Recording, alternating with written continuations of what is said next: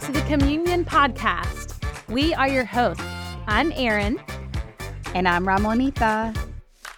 Communion is all about relationships over religion relationship with Christ, with ourselves, and with one another. And in a culture that seems so divisive, we're cultivating a community of truth seekers from all walks of life. So, whether you have faith, no faith, or you have walked away from the church, you are welcome here. We are inviting guests to share personal stories, wrestle with questions, and rebuild bridges with those that may think differently, all in order to be reconciled with God, self, and others, as it is in heaven. So, let's get started. Let the reconciliation begin.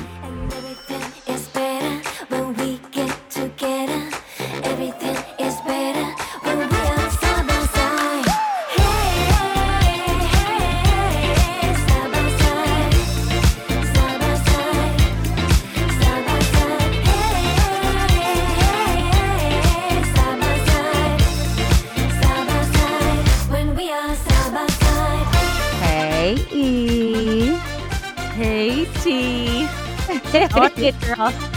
I'm good, girlfriend. I'm so good. I'm so excited. I'm, you know, moving on this high of like, we just launched season two and the response has been so great and people are loving it. The stories are powerful. I mean, ah, so, so awesome. And just, it's incredible to watch God move when you're obedient.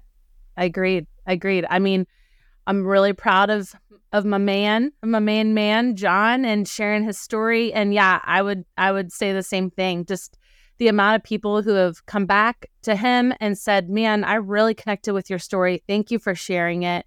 Thank you for your vulnerability.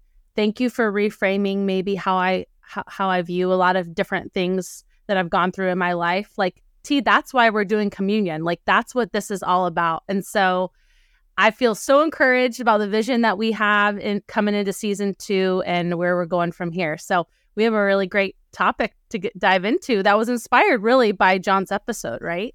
Yeah. So yesterday I got so many messages, so many texts, comments, DMs, all of these things. But one stood out to me in particular. Uh, one of my girlfriends had listened to the episode on her drive and she sent me the six minute audio message and I listened to it like with kids screaming in the background. But one of the questions that she had, and what I really want to dive into today, is she talked about how she really resonated with grief. She was asking me or offered um, some perspective and said, I would love to hear what Erin's perspective was supporting John through his grief. And mm. I was like, wow, that's interesting because I guess if you've never experienced it before, you don't really know how to support somebody close to you during grief. And so, E, let's start there. We talked yeah. about the difficult losses and how John's turned them to worthy wins, but I think grief is a bigger topic that we should address. And so let's start there with how do you support somebody? How did you support John when he was experiencing his season of grief following the the passing of his father.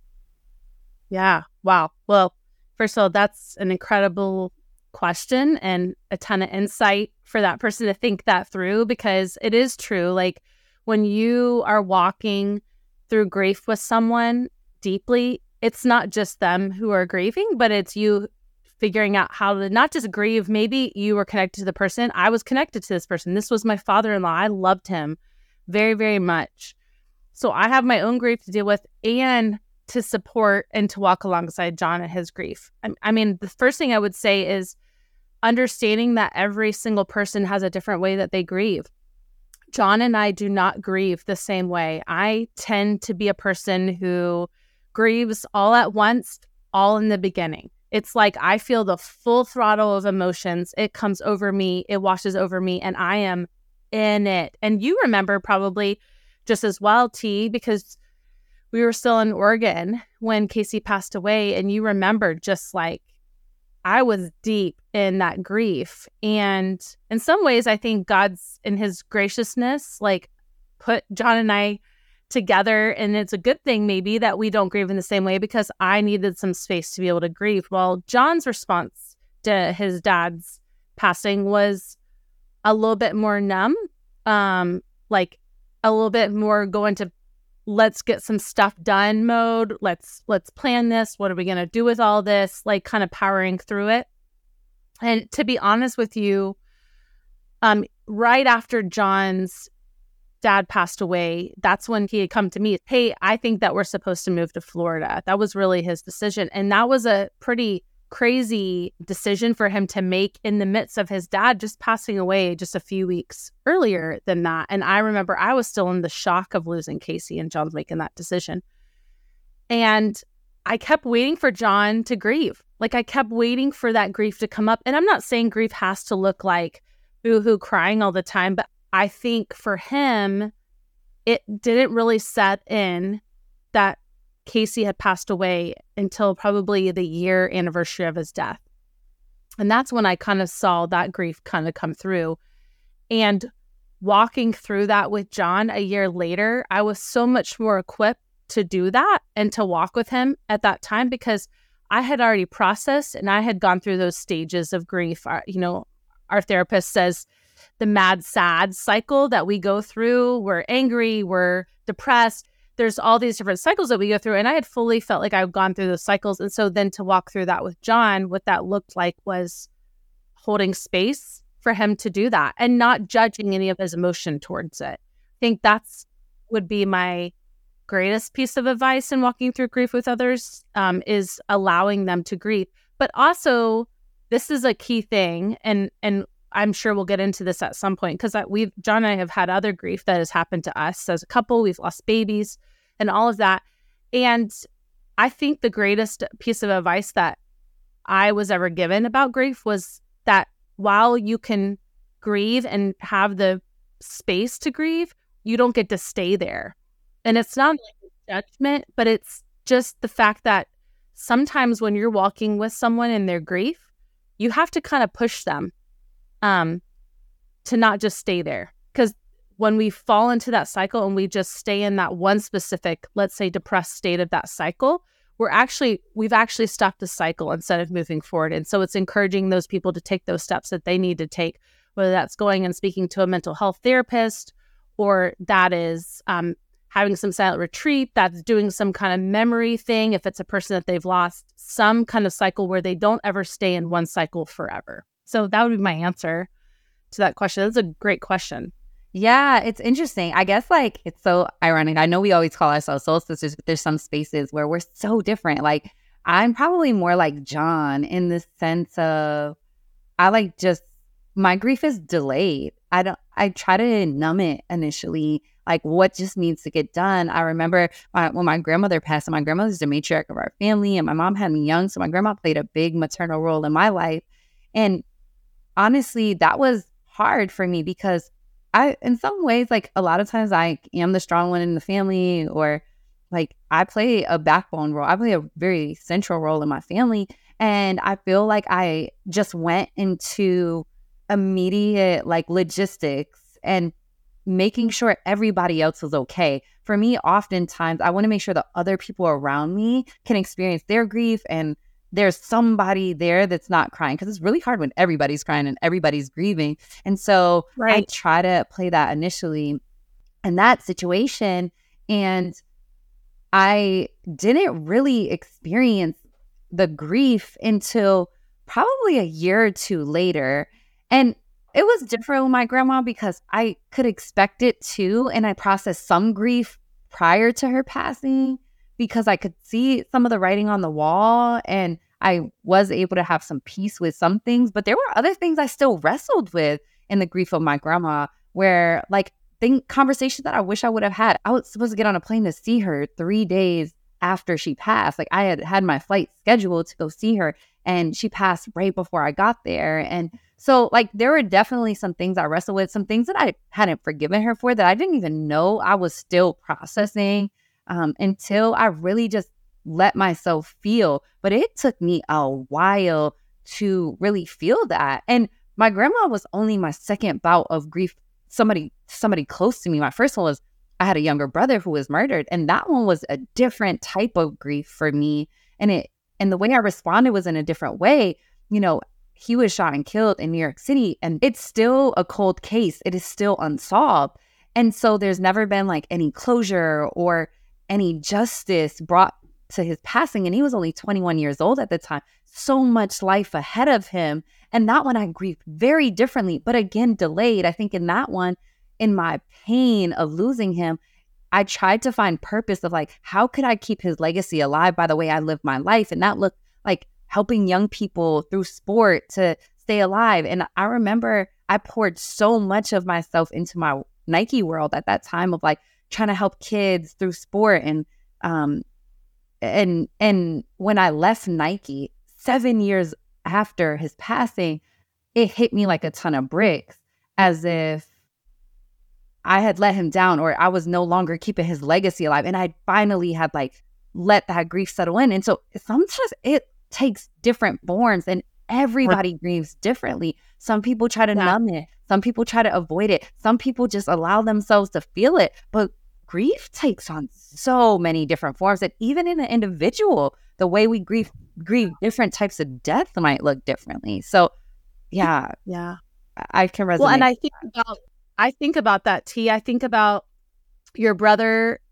I think about your grandma. I mean, I know um with your grandma, you and I were friends, and I remember when your grandma passed away. But even in talking and in our sisterhood over the years of hearing about your grief over your brother, Kenny, um, Lord, I just remember thinking, I don't know what I would do if that happened. Like I've told you before, like my greatest fear is something happening, like to my family, like to my people. And so to walk through that like massive grief I can't imagine. But there's another layer, as you know, of grief that comes on. And that's the grief that we experience when we feel like there's things that are left unsaid. Uh. Um, one of my best friends, her grandfather just passed away yesterday. And I remember her talking to me and telling me um, a couple nights ago on the phone when she thought that he was going to pass soon. She just said, You know, Erin, there is so much still that is left unsaid with him and my dad, him and my aunt there's, I mean, there are people who've never heard the words I love you from them. And just that, just that reminder that that gives us of we don't know. I mean, just like John talked about in the episode, like we don't know when our time has come. Like life is so short and holding and harboring bitterness or choosing to not forgive people, like that's a prison for us. And when, and what if, what if we don't get to say the things that we wish we would have always gotten to say to them? And you have those experiences where I'm sure there are there are uh, I love yous that you still wish that could have been said to your brother and, and to your grandma. And so I think we have to recognize that piece too of why that urgency um, of just forgiving people and and moving towards them is so important because it makes the grief process a whole lot I don't want to say, e- well, yeah, I would say easier. Like John would say with his dad, there was nothing left unsaid. That is such a gift to us. Like that is true. Like I could make cry, but like that is such yep. a gift that he really did feel like when he said bye to his dad, that um, there was nothing unsaid, like on the table. And yeah. what a like beautiful way. I mean, that's what I hope. Like I hope that everyone feels like they can say everything to me and vice versa. That there's nothing I leave on the table with people that I love. It, it's interesting you say that. My my grandma has this rule, and oh, grandma, thank you for this. You know, ironically, uh, she used to have this rule that like you don't go to bed mad, and I never understood it. I didn't, but she did. She used to, and every night when I would go to bed, I'm like, okay, Granny, see you in the morning, because me and my grandma like lives together. Like we literally shared a bedroom together, and I'm like, all right, Granny, yeah. I'm going to sleep. See you in the morning, and she'd be like, God willing, and the creek don't rise. Like she would say stuff like that to me about like, you know, like okay, yeah, maybe we'll see you in the morning. But she was always very yeah. keen, like, make sure you say I love you to the point where, like, if you ever get off the phone with me, I probably am gonna say I love you. Sometimes the people I shouldn't be saying I love you to, like the delivery man or the Uber Eats person. Like it's really customer service people that I'll be mad at. Like yeah. I still will say I love you.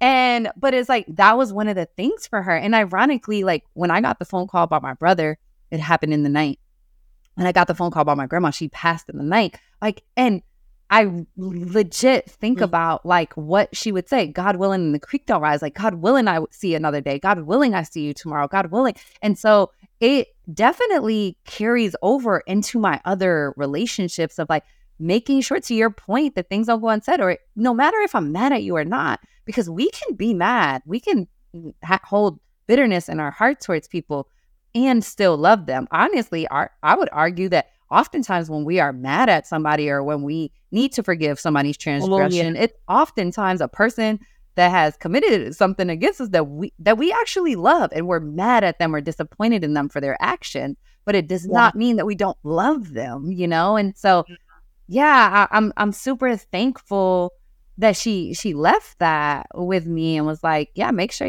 you tell your people, you love them. I do think about the withness, like being with people in the midst of their grief and how that does propel relationships with others to a whole nother level. I can honestly say, I mentioned earlier, you know, John and I have lost three babies, and T, you walked through that with me, and my heart was broken. And I can honestly say, my friendships that I carried with me into each season of life are the people who showed up for me well in those seasons. It's showing up for people and honestly, not even knowing what to say. Like so many of my friends saying, I don't know what to say. I'm like, you don't have to say anything. I don't need you. Oh, this is a word. I don't need you to tell me that it was God's time for them. I don't need you to tell me that God has a purpose in everything he does. I don't need you. Don't say that crap. Y'all, don't say that crap to a woman who's just lost a baby. It is not what you say. Be with them, show up, go clean their house, go bring them a meal, go sit with them and say, You can cry. Do you want to cry? You want to talk? Do you want to laugh? Do you want to dance? What do you want to do? And asking them and walking and just being present. Presence with people is so, so important. And so I just think about that, that, that part of walking with people through grief, not only not judging where they're at, but actually being present with them in the midst of it. Cause it can be awkward. Like it can be awkward to go and sit with someone in the midst of their grief, especially if you don't understand that grief. But gosh, isn't that who God created us to be? To not feel alone and to be community to one another. And so, um, yeah, that's I just good. felt that's like good. I needed to say that. Part. I, I, I sat. It's interesting you say that because I a couple years ago, I went to this TEDx conference in Portland, and this woman literally gave a talk around miscarriage, and she mm. talked about, you know, how, how taboo it is, and why people yeah. say don't tell anybody you're pregnant until after the first trimester, oh, things yeah. like that. Absolutely. And she was like, "But who wants to go through that alone? Like, who right. wants to go through that grief alone? Who wants to?" But so many of us don't know what to say or what to do in those circumstances, and I think the hard part is sometimes grief requires silence. To your point, just presence, but silent presence to let them know yeah. I'm here if you need me. I'm here yeah. if you want me. I'm I'm just here. I am here for you. Yeah. But I think there's a discomfort in silence sometimes. Yeah, the silence is uncomfortable, but one thing that I have learned is once you've been through something, it's how God takes that something that you've walked through and uses it for some sort of silver lining of good. And I know for me, at least, when people lose babies, I'm the one they call now because they know that I've been there and that I've walked through that. I do think that that's the same as Jesus. I think Jesus has been there and he's walked through the hard stuff in our life. And I think that's where we get to be the Christ to other people. When someone loses a family member, you're a person that they call now, you're a person they're talking to. And so, yeah, that it's it's whether you've been through it or not walk with people be present with them. But if you have been through something hard be that that hope and that beacon of light for those people. I think that's a whole nother subject that i think we should dive into. What about the relationships that we lose? That's a there's a lot of grief in us grieving relationships. How, how have you experienced that? Having an, a conversation with another girlfriend we were talking and it was a conversation we've had in the past around um, her feeling like she lost a friendship when a, well, another one of her friends was going through a divorce. And yeah. that friend was experiencing grief because grief yeah. doesn't just have to happen when somebody passes. Grief oh, can yeah. happen when a loss of a relationship, a, a transition, a ending happens in our lives, no matter what that looks like. And we'll, we'll get more into this, but but she was talking about how she didn't know how to support her friend through her divorce, like maybe she should have, because she was grieving, but she right. and it and it sometimes grief looks ugly. Sometimes yeah, it looks sporadic. It might mean moments of smiling at a picture and then wanting to burn that picture or burn everything for for that matter. And she talked about like how she lost this friend and it was in losing that friend that she was able to empathize with what her friend went through through yeah. her divorce because she was like, "Oh, it's a breakup. It's a loss of a relationship." And she's like, "I miss her and I grieve her, and now I can better empathize with what she was going through in her divorce, but I couldn't understand it when she was going through it." And yeah. it wasn't until I lost her that I could. And man, that is hard losing friendships. Yeah. That, there's so much grief that comes with that. There's a, a different battle that we face when we lose somebody because of a passing, right? Right. That they're no longer here. And we might grieve things unspoken, like we said, or we might grieve not knowing if we'll see them again, or, but what about when you know somebody's living and alive and there's opportunity to make more memories with them? There's opportunities to have more conversations, to see their face, to touch their hand, to hear their voice again.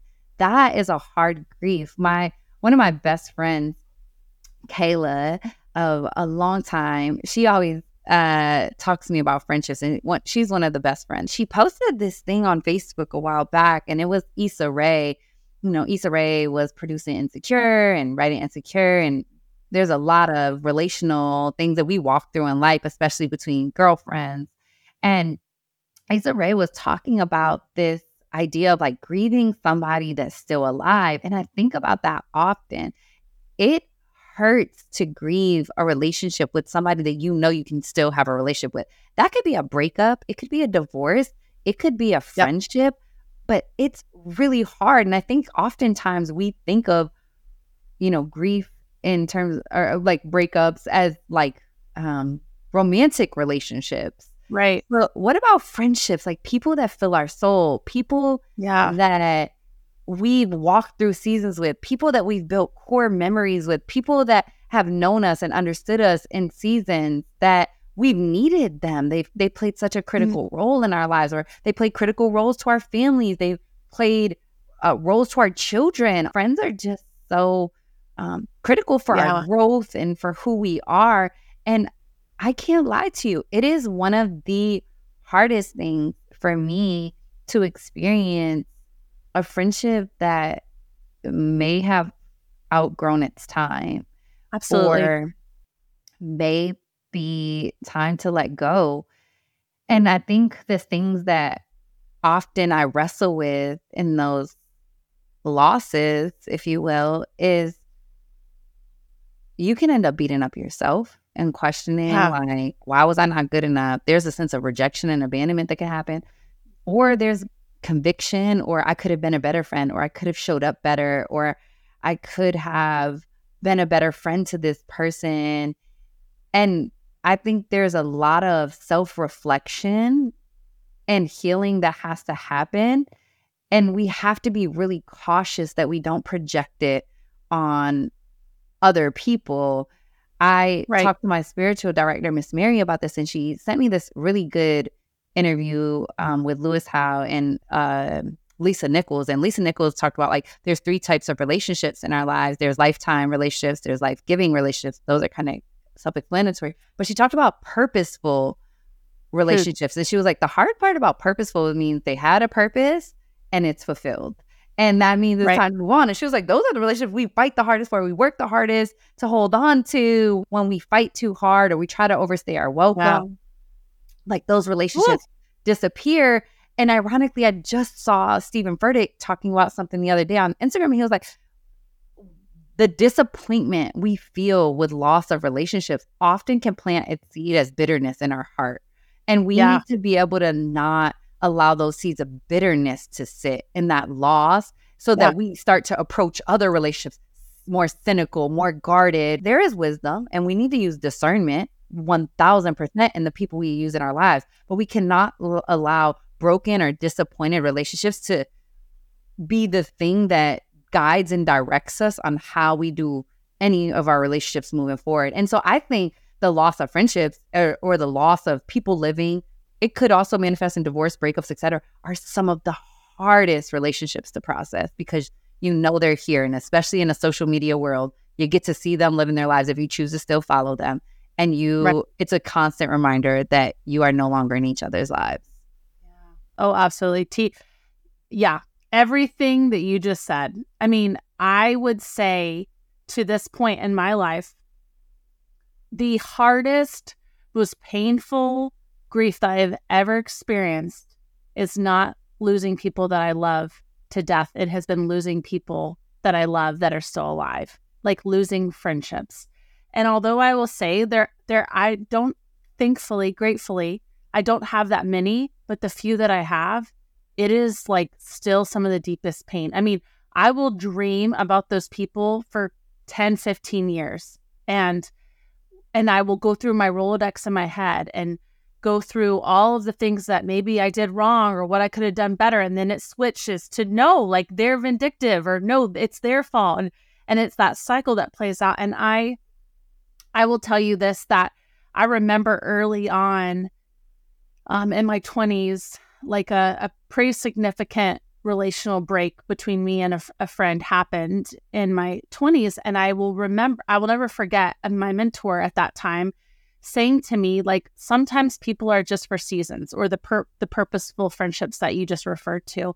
And i remember just being like no i reject that. Because in my brain and i will say this is what i struggle with the most if i love you i love you for life. Like there is nothing to a fault to a and and I maybe maybe it's not a fault, but I think it's a fault because it keeps me sometimes in bondage where like no matter how bad you hurt me, I stick with you. Um and I love you and I long for that. And I can remember, I mean that that friendship even that I'm talking about in my 20s like there was reconciliation, but there there continues to still be um boundaries that I have set in that friendship because I don't want that person to hurt me again. And I've had to grieve not getting to be friends with that person the way I used to get to be friends with them because I'm I have to have these boundaries so that I'm protected so that that doesn't happen again and that can be really hard. But there are there, I would agree with what my mentor said there are relationships that are for seasons. Dr. Caroline Leaf um, I follow her on Instagram. She always has like the best quotes, you know, about relationships. But a, I, a lot of what she talks about is the fact that sometimes relationships turn when they're turning toxic and they're altering who we are and we feel like we have to alter who we are in order to remain in a relationship with that person that is more than a warning sign that is a blaring siren to say that is a relationship we need to walk away from. Because, and I will say, I am not a chameleon, but there have been a few relationships in my life where I've become a chameleon and because I was so desperate to keep them um. that I was willing to go to any cost it was to keep them around. I am still going through that with some of the few people in my life now, even today, um, because I don't, I so badly want that relationship to be whole and to be beautiful, but they're just not in that place for it to be there. And so I have to grieve that it's maybe it's not not ever, but for right now it's not yet. And I have to just trust that. Or it's just that it's different. Like just as humans like yeah. we evolve, relationships yep. do too. You know? Yeah. And I think people were probably like, wait, That's so good. you could just walk away from relationships? Y'all are talking about reconciliation with God, self, and others. Like walking away is an right. option. And I think that yeah. there is sometimes we do need boundaries, and sometimes we can yeah. walk away from situations or relationships that are not good for us. Yeah. That does not mean reconciliation does not happen. We can right. reconcile in our own hearts. We can come to peace. We can let go of the negativity and the bitterness, right? But I also think there are relationships, like I said, they grow and evolve, but they also go through seasons. And yeah. some friends are friends where maybe the nature of our relationship change, changes in a season or one of us Yeah. changes in a season and yet our friendship still remains and those friendships are special the ones that can see you in different seasons and be like i'm still here. The, our relationship might look different but i'm still here. Like one of my Right. best friends and y'all gonna hear from her in a couple weeks like she's seen me through all different types of seasons. She's seen me single dating brokenhearted engaged becoming a mom married professional c- corporate woman entrepreneur. She's seen me through a lot of seasons. And despite how i may show how i may have showed up in certain seasons or whatever like she's still my friend and there might have been some seasons where she's like i gotta take a little bit of a back seat right now because this season isn't super health- a healthy version of you but yeah, yeah. God has been so graceful with that relationship, Yeah. particularly because I truly believe that that's somebody He put to walk this life with me to um, allow us to always find our way again. And so I don't think there's one answer of like how to do relationships or how to grieve or how to know when to cut somebody off or whatever, other than praying for discernment. Praying Right. for discernment of what Right. boundaries need to be set, what the nature of the relationship is. Should you stay? Should you go? How do you forgive? How do you you move past things? All the things, um, you know, and I think of I think it's like I don't know, I could be misquoting, but I think it's like Proverbs 17, 17, maybe. That might be iron sharpens iron, but I don't know. It's there's some proverb that says, uh, you know, like um, like a friend sticks close, but a a brother or a sister is born of adversity. And there is something about those relationships that can go through something. There's an intimacy that develops that you grow a deeper friendship on the other side of it. Grief is interesting. It's not a one size fits all. It's Right. not a black and white thing. It it, it Yeah. definitely sits in the gray area, and I think that is where insert God, insert faith. Yeah. We should not be doing relationships outside of inviting God into them. And so, yeah, Yeah. those are those are hard. Well, and I, it is hard eh, because I mean, we are our model of how to live and walk and breathe and do life is Jesus. And if you look at the person of Jesus, like he, man, he spent time with the dude who sold him out. Like Judas straight up sold him out. Let him kiss him on the cheek, girl. Yeah, girl. Like, I don't want your kisses. It- you can keep the I know. things. oh, I know. I would have said, take that stanky breath elsewhere. but you know Ju- you have judas you have that example of i'm sure even though jesus knew what was about to come i know that he was grieving the loss of that relationship that this person who he just gave up his whole life even for him to walk with to show him what it looks like to love people to to to walk intimately in relationship with people and then that guy goes and and trades him in. And then Peter that goes turns around, watches all that happen, watches Judas sell Jesus out, and then Peter turns around and, and denies him three times. And Jesus is sitting right there. Like I'm sure he's grieving the loss of those relationships. He just gave his whole life to teach these disciples how to walk and how to really live.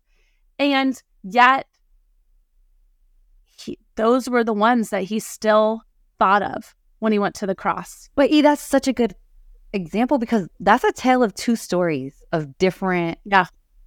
Um, opportunities to reconcile a friendship. Yes. Look at Yes. the forgiveness and the grace that he offers Peter because Peter knows Peter mourns that friendship like oh my god I really just Right. did my dude like that you know and and, Yeah, yeah, yeah. and there's so much grace there right and look at what Peter goes on to like to be the rock of the church like the foundation like changes his life. literally it changes his life and Yeah. it changes how he approaches relationships and it cha- because of that undeserved grace in that friendship.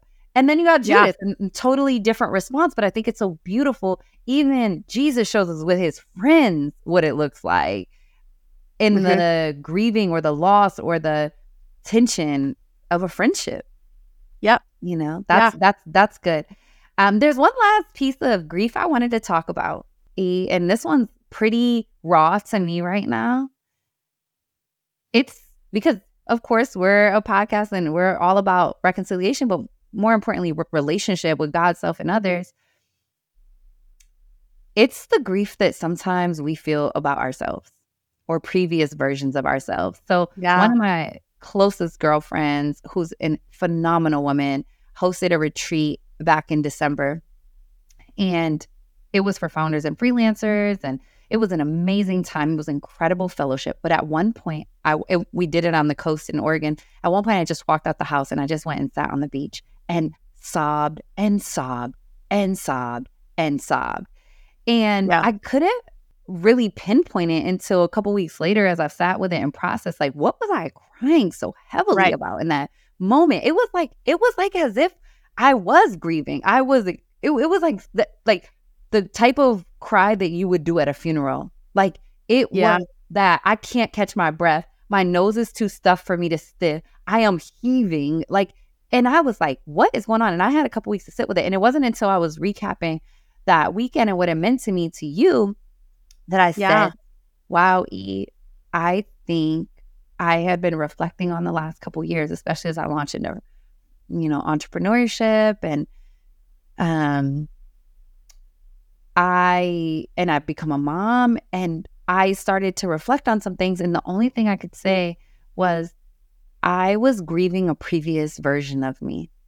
Yeah. I was grieving who I was pre motherhood. I had this incredible capacity. I, I, was grinding. I was a hustler. Like Diva is the female version of a hustler. Like kind of like I that was my that was my intro song. If you call ask for intro music that announced me, Diva was a female version of a hustler. Like I, I was there. Like and I took so much pride in what I did and my capacity yeah. and the fact that I could outwork most people. Like that was just what what it was. And it then that season is different now. Like my capacity looks a lot different. And sometimes I'm like, whoo, this entrepreneurship is a slow build because my time is is spent differently now. And I was really grieving. I was really grieving. But I think for the past four years, my daughter's four, my oldest daughter, I, I think for the past four years, I was keeping the previous version of me on a ventilator. Yeah. And I was sitting at her bedside, if if we want to go here metaphorically, waiting for her to come back. And it's like you know like yeah. it's done. Like there once the machines come off, there's no coming back. Like it's done. And I yeah. think I was like so hesitant to pull the plug to just say, it's time to release her. It's time to let her go home. I think I kept just praying for a miracle. Like she would come back, she would come back. And I think in that moment on the beach, I finally let the previous version of me go. And it's not to say this current version or this current season is not greater, better, who I'm becoming, I'm right. not loving, but I could not fall in love with who I'm becoming or embrace or, eh, you know, um, yes. accept who I'm becoming because I was so busy trying to wait for the me of the past, the previous version yep. of me to come back. And I just am like, wow, we can grieve seasons, you know? Yeah and I'm and I'm gonna, and I know this is getting long winded, and I don't want to ramble too much, y'all. But I've been reading this Christine Caine devotional that my friend Deb um, recommended to me, and it's called "Don't Look Back." And she says, "For the transitions we did not pray for, did not hope for, did not desire to ever happen, there needs to be a season of mourning first. What's more, it's important to keep in mind that mourning is for when anything dies." A dream, a hope, a plan, a goal, a relationship, an expectation. It's for when anything yeah. changes that we weren't ready for it to change. And all the trans- transitions I've lived through, I've learned that just because something has died, God's promised plans and purposes for my life have not. In fact, they are still very much alive. I know there are times when life upends us and we have to accept that we don't, well, we don't want to accept. But I have found that if we can separate the circumstances we're facing from God's overall purpose for our lives, then we can have the hope we need to keep moving forward. That's so good. And I love That's that so because good. it really addresses like the seasons. We can grieve yep. previous versions of us, previous yep. seasons of our lives. And yep, man, those are hard. Yep. Yep. And I I mean, there's this quote that says, you know, grief is when we have all this love that we want to give and it has nowhere to go. And I think about that in relationships. I think about that also though in previous versions of ourselves i mean and you and i've talked a lot about that and to keep the episode short yes, 100% I'm with you. When I left Young Life, and I've talked about that all in season one, I had to grieve that. That was an organization I thought I would be a part of for life. And my ending with it was so hard and so broken that it has kept me in a place of really having to grieve my connection to that organization. Um, I and I can talk about that in relationships and friends, but the grief that we experience in ourselves, grieving what you and I talk about all the time, having no capacity ceiling to having one kid and having a little bit of a ceiling to having three kids. Now I have a capacity ceiling, and I don't even think it has to be kids. I think it can just be life and seasons and all of that. But having to grieve that. Here's what I'll say, and I said it to you, and I'll say it to anyone listening. It doesn't mean just because we grieve the former season of our life the former version of ourselves, it doesn't mean we'll never be better. It doesn't mean that the next version of us won't be even greater. In fact, I would argue we will be greater if we submit to the process, to the journey, and knowing that just like grief is a journey and a process, so is who we're becoming. And if we believe, if we truly believe that we are always becoming more and more who God says we are, then man, I can't wait till I meet my eight year old self. She's going to be cool. I mean, I'm going to tell you straight up at my funeral, I already have it planned out. And I send memes to my best friend Jamie all the time. I want all these videos played at my funeral of me acting like I'm still alive. Like, I bet you didn't expect to see me here. And then, like, rat out everybody. I mean, I want to make people laugh. Like, I can't wait to know the old version of myself because I believe and I'm choosing to believe I'm always becoming more and more who God called us to be. And I think the same to, for you, friends. So uh, this has been you. A, thank so you. Good. And I and I love like, and we can wrap here of like this idea of grief as a journey. And I think what we'll leave you with, because you might have come here to get some answers of like how to grieve properly. We don't got them, other than the fact that grief's a journey and it looks different for everyone. Yep. Some of the questions we may ask when we're grieving is, what do you do when you are mad at God. Yeah. Because grief can make us mad at God. How do you self reflect when you are part of the problem in a broken relationship? What do you well, do when you lose somebody but don't feel like it's your fault? How do you reconcile with yourself and embrace new seasons while grieving old ones? These are some yeah. of the questions that we're seeking answers for. And as we wrap this episode, we are going to be posting different resources, different topics, we really want to engage in the conversation. We want this community to come along with us to talk about that journey of grief. Where are you wrestling? How have you found resources, peace, answers along your grief journey? What can we share with one another to help us? Because it's inevitable. We will experience grief. Things will come yeah. to an end. How do we keep yeah. moving forward so we can embrace those new beginnings? And so let the conversation continue. Maybe these are questions, like you said, that we should be answering in this community over the next week. I don't think this has to be our only episode about grief. Maybe in a couple of months when we have a little bit more experience, we'll be able to talk about it too. But maybe these are some questions as a community we should all consider, like you said. Um, the one thing I want to say before we get off is go, if you're not following us on Instagram, please come join the community. Um, you can find us on Instagram. It's at come.union. Um, and you can join in on these conversations that we want to have with the community. And then also, wherever you're listening to this podcast, would you just hit the subscribe button at the end of this and even write us a review and a five stars? Um, because we want our podcast to continue to get out there, honestly, to invite more into this community because topics like this and the stories that we're going to share are so important. And we really want to grow this community so that we know how to actually listen again and, and reconcile with people that maybe we don't understand. So we're so glad you guys are here and listening to this. And yeah, let the reconciliation begin. Thanks so much for listening today. Want to stay up to date with our episodes? Then subscribe to our podcast and newsletter on our website, come-union.com. Follow us on Instagram at come.union. Rather watch our podcast? Then subscribe to our YouTube channel at come underscore union. We are so glad you're a part of this community.